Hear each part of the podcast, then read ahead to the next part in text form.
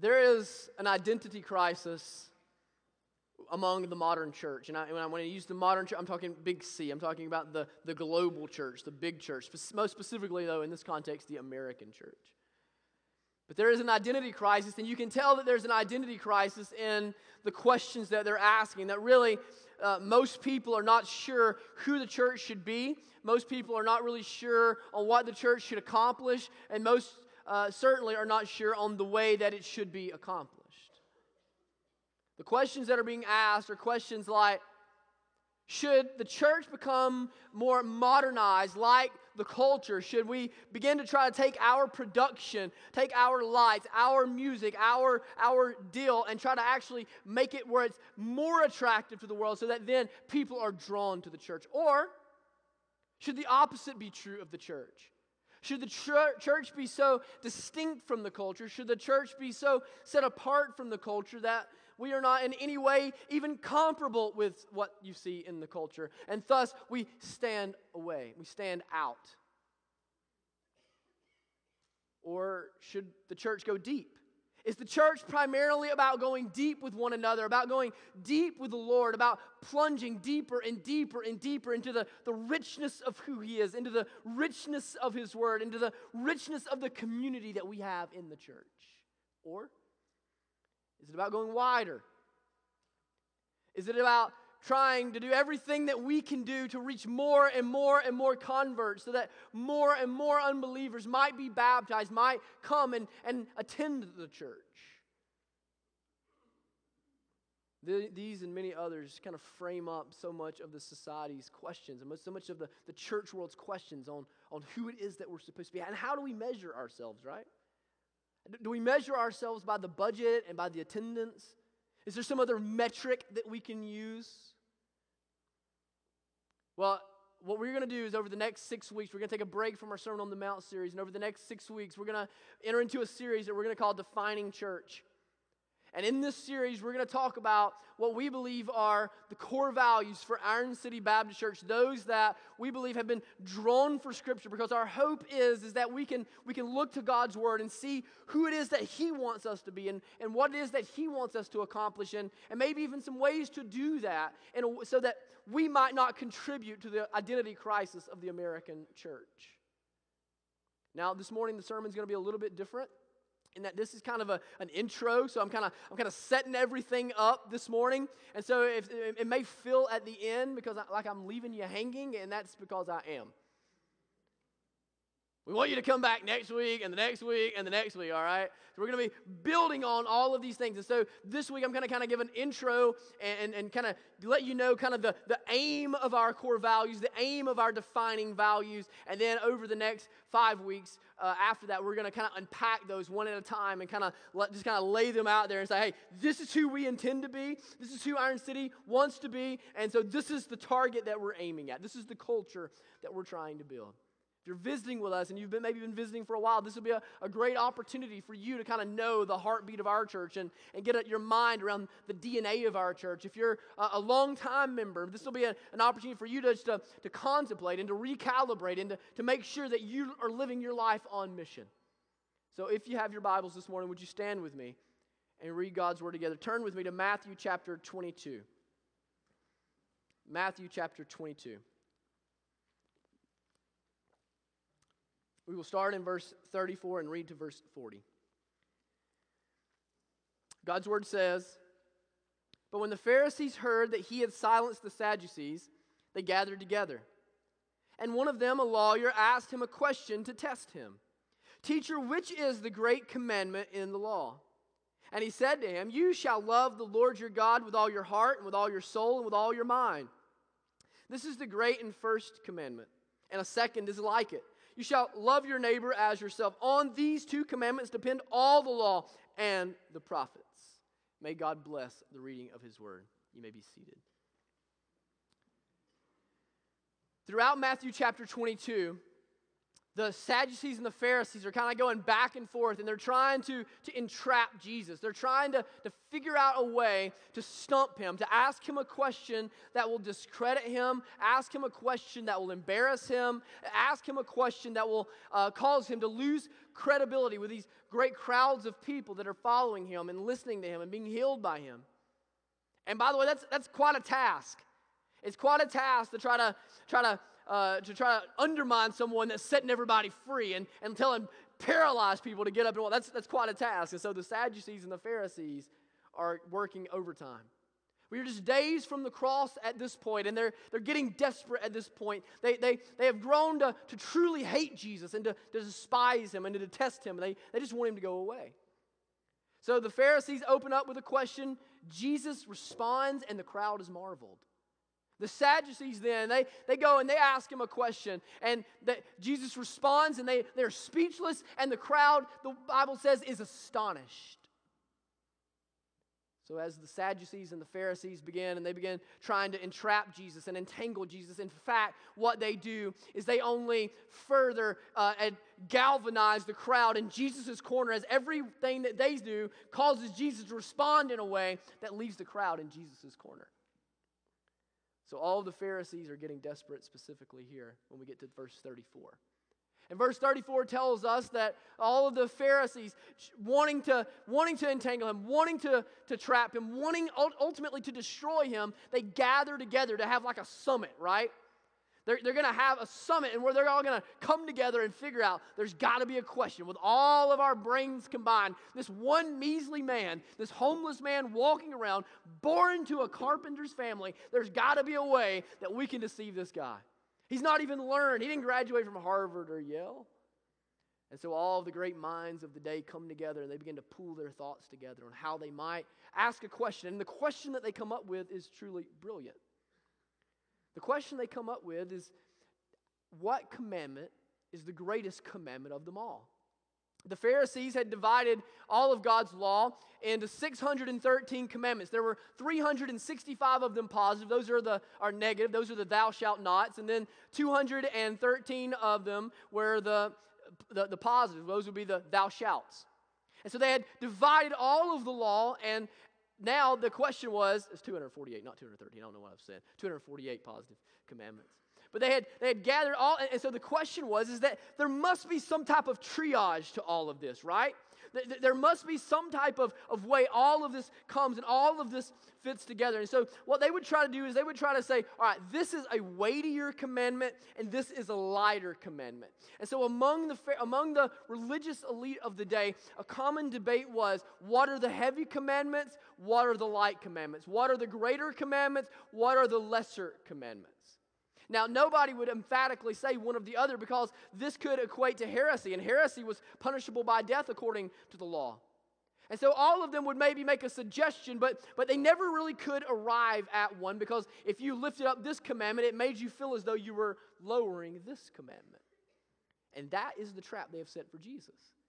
That is the trap they have set for Jesus. This trap they have set for Jesus is brilliant because whatever Jesus says, it seems as though he's in a can't win situation. If Jesus says it's this commandment is greater, then the expert in the law, did you notice who it is? It's, it's the lawyer, it's the expert in the law, it's the guy that, that probably knows it the best out of all of them. So, in other words, they sent the guy that's quick on his feet, right? They, they sent the guy that as soon as Jesus says this, he's going to prosecute him with this other one, right? He's going to nail him to the wall. And so they come to Jesus, and what they're hoping to do is as soon as Jesus lifts up this commandment, the guy is going to nail him and slam him in front of everybody and say, Oh, but Jesus, do you not think this is important? Do, do you not think God meant for this to matter? How could you dare say this? Ultimately, to make him appear as though he is either a foolish or a heretic. Probably to make him appear as though he's a heretic. But as brilliant as their question is, as brilliant as the question is that the Pharisees come up with, the collection of Pharisees come up with, it only goes to showcase how much more brilliant Jesus' response is. Because Jesus doesn't stutter, Jesus doesn't stammer, Jesus doesn't stop to contemplate for a minute. No, Jesus just answers, the Bible says. He responds. He responds un, unflappably. And what does he say?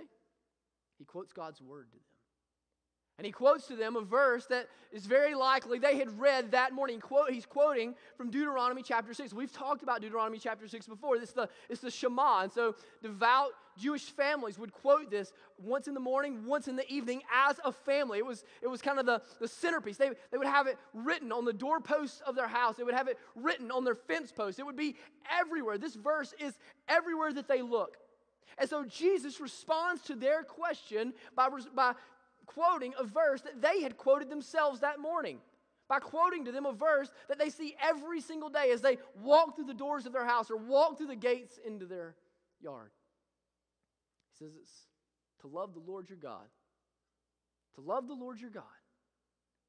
Now you can imagine that the lawyer at this point is loading up, right? He's loading up. Now, when Jesus says, Love the Lord your God, with all of your mind and with all of your heart, with all of your, um, with all of your soul. What is he talking about there?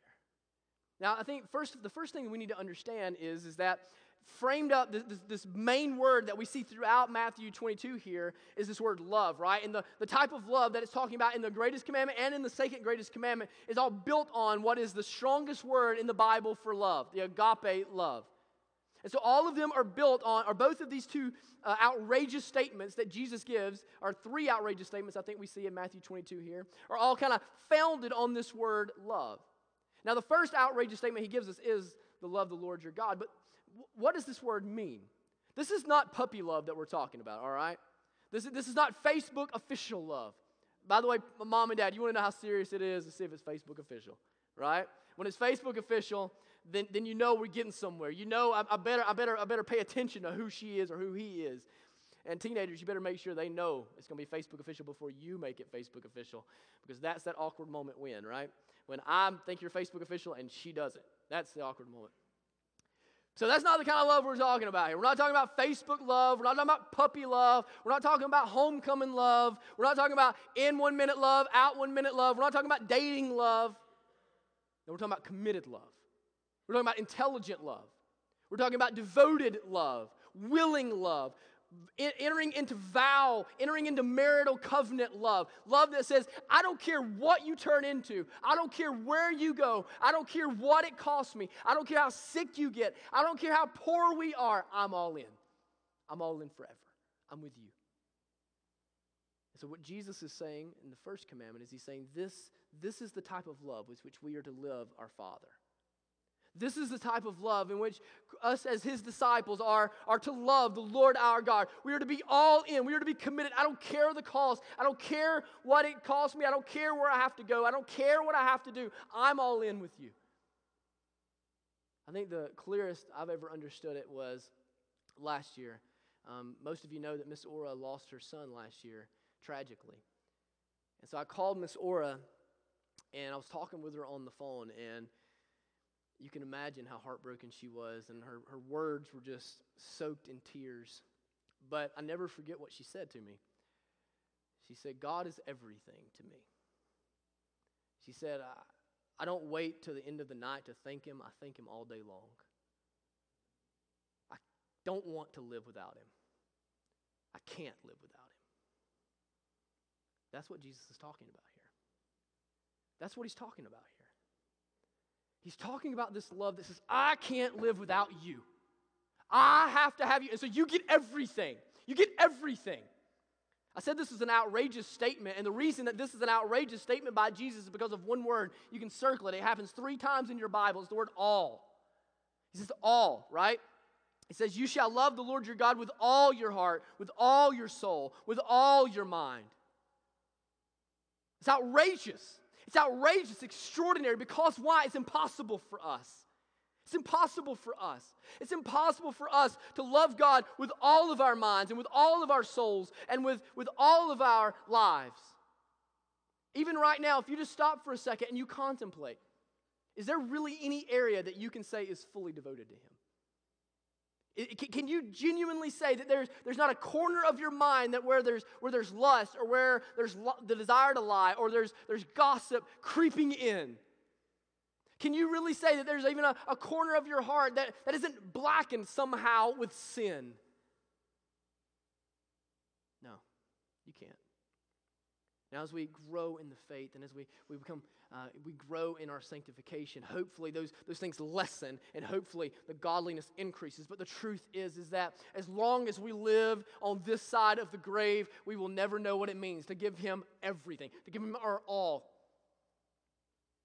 And so for us, and for me, as I read this commandment, I'm left despairing in a way. I'm left despairing because I want to give Him everything. I understand at least, at least a corner of it, at least, at least a, a fraction of it, the, the generosity with which God has shown me. I understand at least a fraction of, of the grace that, that He has bestowed on me, and I want to give Him everything. And yet, like Paul, I always find myself doing what I don't want to do and not doing what I do want to do. I always find areas of my life where I've got one foot in and one foot out.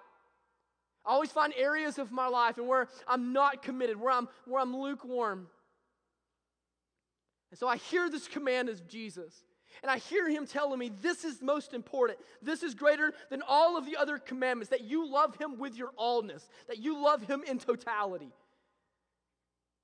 And I'm left despairing because I know I can't do that. I know that I'm not doing that. I know that I probably won't do that. And what this commandment should make us do is grab even harder, even more firmly grace. Grace. You see, brothers and sisters, it's not just it's not just by God's grace that God loves you. It's by God's grace that you're able to love him.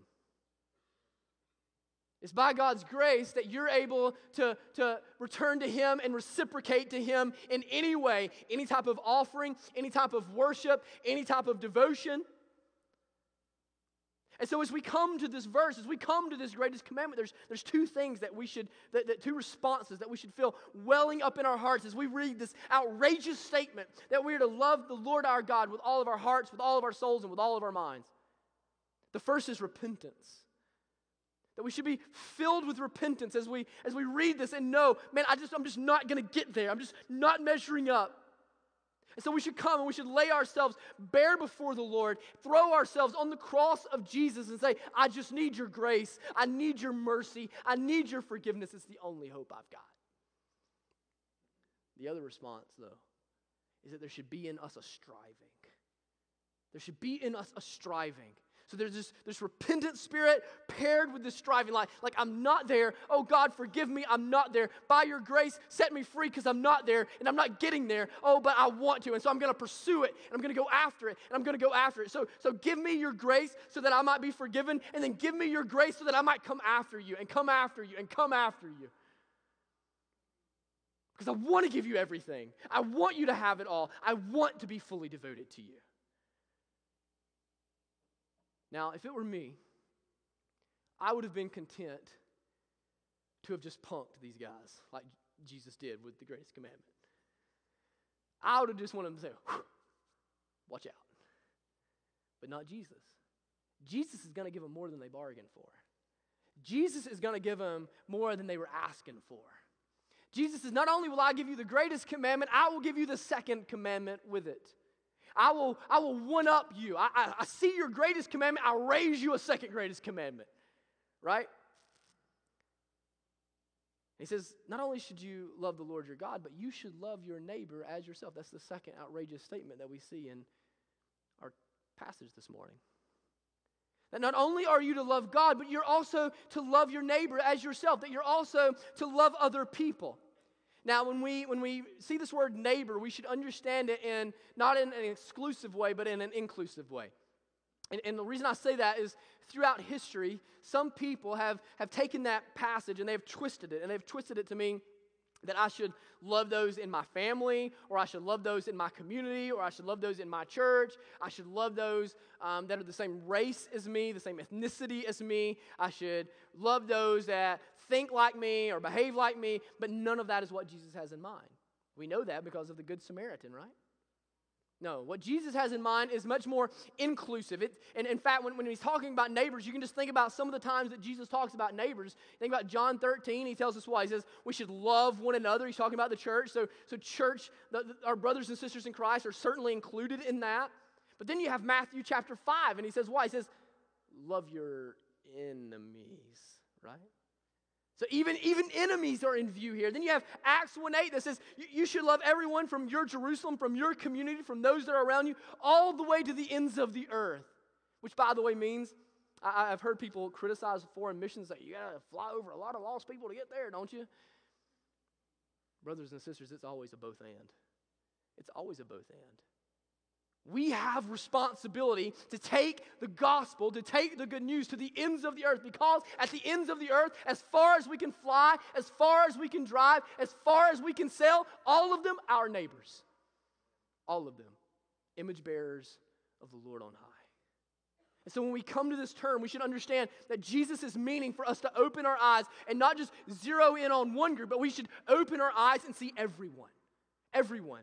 That you should see the, the people that walk down the halls of your high school, the people that have a locker right beside you, the people that you're, you're driving past on the interstate, the people that you, you sit across the table with at work every day, your grandkids that come to your home, those children at the orphanage in Swaziland, all of them encompassed in this understanding of the word neighbor.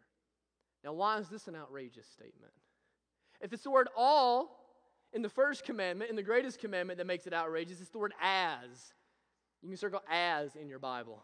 It's the word as that makes the second greatest outrageous. That's, that's crazy what Jesus is saying here. Jesus doesn't just say, all right, give your money to the poor. No.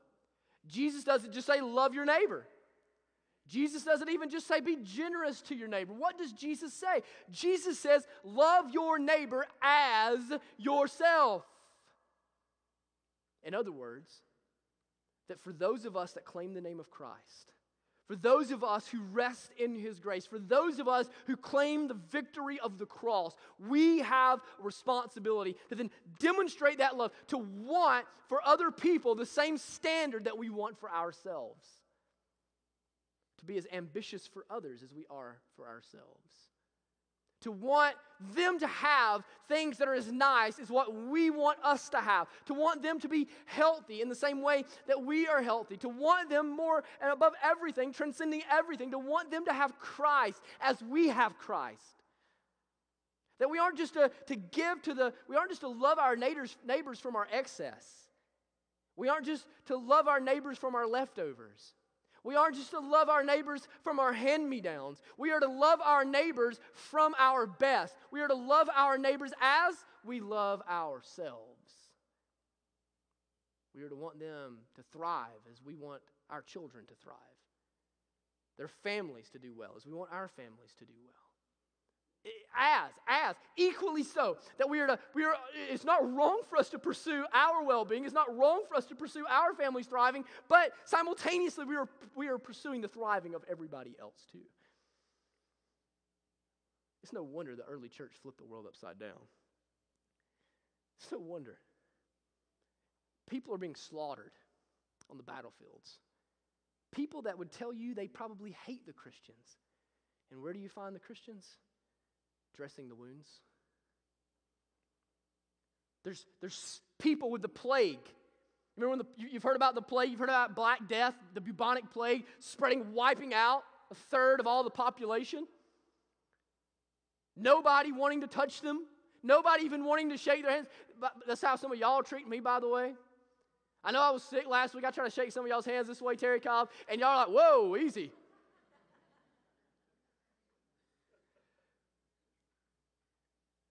You know who cared for the people with the plague? The church. Who built hospitals? The church. Who has disaster relief tents? You ever seen an atheist disaster relief tent? Church. Why? Because we are living according to the standard, that we are to love them as we want to be loved. We are to treat them as we want to be treated. We are to give to them as we want to be given to. That we are to, to want for them what we want for us. Now we get, we're, we're going to get to this, the third outrageous statement, and that's really where I want us to land this morning. He says in verse 40 On these two commandments depend all the law and the prophets. Now, your Bible may say, instead of depend, where, where the ESV translates depend, if you have the NIV, it's going to translate it as hangs. All of the, all of the uh, law and the prophets hang from this command. I think that's a stronger translation. I think that's probably a sounder translation. Because that's really the image that, that we're getting at here. What Jesus is saying, so, so, so in other words, Jesus is going to highlight why his response is so awesome. He's going to explain to them. He's going to give them the why. He's going to, he's going to leave it without a shadow of a doubt. This is why these are the greatest two commandments. And so, so Jesus unpacks it for them. He says, This is why that these are the greatest two commandments because all of the other commandments are hanging from them. In other words, all of the other commandments that we read in Scripture, all of the other 613 commandments that the Pharisees had come up with, all of them were encompassed with these two commandments. That if you, if you love God supremely, then you're not going to take his name in vain. You're not going to worship idols. You're going to keep the Sabbath holy. That if, if you love your neighbor as yourself, you're not going to covet him. You're not gonna, you're not gonna commit adultery with his wife. You're not gonna steal from him. You're not gonna murder him, certainly. So, all these other commandments and all of the other things that we see in Scripture, all of them can be, can be encompassed in these two great commandments. And see, what Jesus does is so brilliant because what Jesus does is knowing that they're wanting to see him lower the other commandments and lessen the other commandments. What Jesus finds a way to do is to not dodge their question. Don't you, first of all, appreciate that about Jesus? He doesn't do the political thing, right? He's not doing the presidential debate thing where he hears your question, just answer something, whatever he wants to say anyway. Now, he doesn't dodge the question. Jesus finds a way to answer the question, answer it, it, accurately, to lift up a greatest commandment, but he does so in a way that it doesn't lessen the other commandments. In, in, in other words, instead, it, it actually lifts them up and holds them up, and, and they hang from it, right? So he's not lessening the other commandments, he's lifting the other commandments up. Brilliant.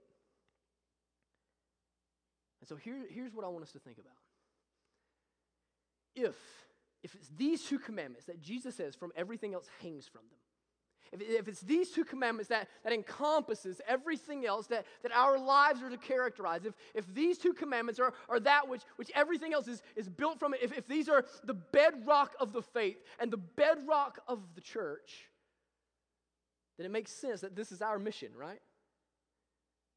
That it, it makes sense that, that it's our mission then to fulfill these great commandments. That it's, it's our mission to, to love God supremely and to love our neighbor as ourselves, to love all people as ourselves. That, that, that it's our mission to do that. That's where our core values come in.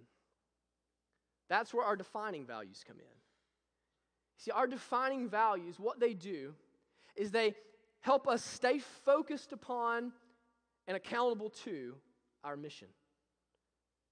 They allow us to stay focused upon and accountable to our mission. Let me, I want to take those two words, I want to take that, the word focused and the word accountable, and I want to, I want to spread them out. I want, to, I want to explain them separately. All right, first of all, let's talk about what it means to be focused. How, how focused upon our mission. You see, there's a lot of things that we can do. As a matter of fact, there are a lot of things that we are doing. There are not just a lot of things that we can do, there are a lot of good things that we can do, right? But when we read God's word and when we understand that this is the mission, then what we have to understand is that just because we're doing things doesn't mean we're doing the right things. In other words, our mission is not merely doing, our mission is greater than just doing. Our, our, mission is greater than just, just going out and, and just doing a whole bunch of good stuff in the community. Our, our mission is greater than just going and doing a whole bunch of good stuff in the world. Our, our mission is, is greater than us just gathering together and, and, and, and doing stuff. It's greater than that. And so, what, what our core values allow us to do is they, they, they constrain us in a very healthy way. They, they constrain, in other words, they kind of uh, build a fence inside which we can run and stretch our wings and stretch our legs and go after it. They, they frame things up for us in a way that allow us to make sure that we're staying zeroed in on the mission as we do these things, that the things that we're doing contribute to the mission. That way, we know when we need to say no, and we know when we need to say yes. If we said yes to everything, all of you would be miserable. I would be miserable. and the gospel would be watered down. It would get lost in all of our misery and busyness. And so, what our core values, what our defining values do, is they, they, is they, they build the parameters, they set the pace, they set the tone, and they say, all right, this is the metric, this is the, the lens through which we're going to view everything else. And so, every time something comes that seems like a good idea, we're going to measure it according to our values. And we're going to ask ourselves the question is this the best way to accomplish what we're trying to accomplish? This is the best way for us to fulfill the mission that we have been given by Christ? What I think, one of the things that I think is extraordinary about the way that Jesus teaches, Jesus teaches and t- is teaching here, I believe, is that Jesus never teaches on methods, does he? Jesus always teaches on values. You ever notice that? Jesus never goes and says, All right, do this. This is the strategy. Go and, and have this Sunday school strategy. Go have this evangelism strategy. Go and have this uh, care strategy. Go and do it like this. Jesus doesn't, doesn't major in methods. Why? Methods change, right? No, Jesus always kind of stands big picture, right? Jesus is always talking values. That's what he's doing here. They come to him and they are essentially saying, Jesus, what do you want us to do? What are we supposed to do? What, What's the greatest thing to do? And Jesus says, What? Love. Now, for all of us Americans, that's way too abstract, right? We want Jesus to come with a, a 70 page strategy that details every way that we're going to build this great empire. You know what Jesus says? Love God, love people, love them, love them. How you want to do that? I give you some. I give you some liberty. I give you some freedom. How that looks now is going to look different than it looks in a thousand years, and how it looks in a thousand years is going to look different than it does in two thousand years. Just like it looks different here than it did 10 years ago. And it's going to look different here five years from now than it does right now. Because all of those methods have to change. And so we see Jesus throughout his discipleship of his disciples always, uh, always prioritizing values over methods. I think that's instructive for us. I think that's instructive for us because what we need to do, what we must do, is we must learn to hold fast to our values and loosely to our methods. We must hold tight gripped, tight gripped, white knuckled to our values, saying, I refuse, I will not compromise, I will not back down. This is who we are, this is what we must do. But we must be open handed and saying, but the way we accomplish those can change. The way that we accomplish those will change, must change as we move forward and as we grow and as we are sanctified in Christ and as our culture shifts around us. See, I think one of the struggles of the church is that somehow we have so de emphasized knowing that we really don't know why we're doing. But right belief, right knowledge, right, right being always precedes right doing. If you don't know why you do what, if you don't know what you believe, then you don't know why you should do anything. If you don't know what you believe, then you don't know what you should do anyway. Our interns that we, we used to have in our student ministry, especially um, the last three that we had, one of the things that we, uh, if, if, you ever, if you're ever around someone that's young and the faith and they're, they're energetic and they're anxious, and man, we, I told you, I've told you guys before, we need that around here. Like we need just that, that rawness, just that, let's go, let's do something. So we would bring these interns, they're gonna be preachers, you know, and they wanna do. Like, let's do. I say, now let's go read some books, you know?